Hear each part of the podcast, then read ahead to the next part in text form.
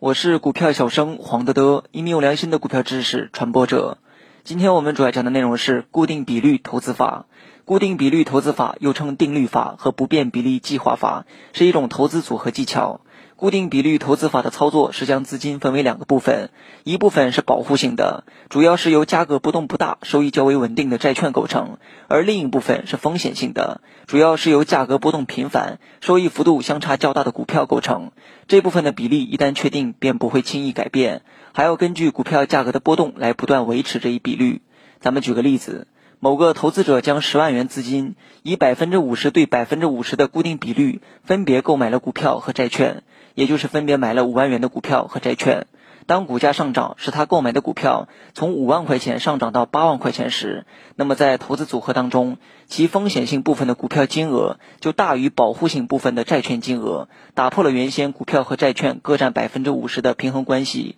这样，投资者就要将股票增值的三万块钱，按最初百分之五十对百分之五十的比率再进行分配，也就是卖出一万五千元的股票，将其转化为债券持有，使股票和债券金额继续保持在百分之五十的比例关系。反之，当投资者购买的股票从五万块钱下跌到四万块钱时，就要卖出债券五千元来购买股票，使债券价格总额与股票价格总额仍然恢复到百分之五十对百分之五十的比例。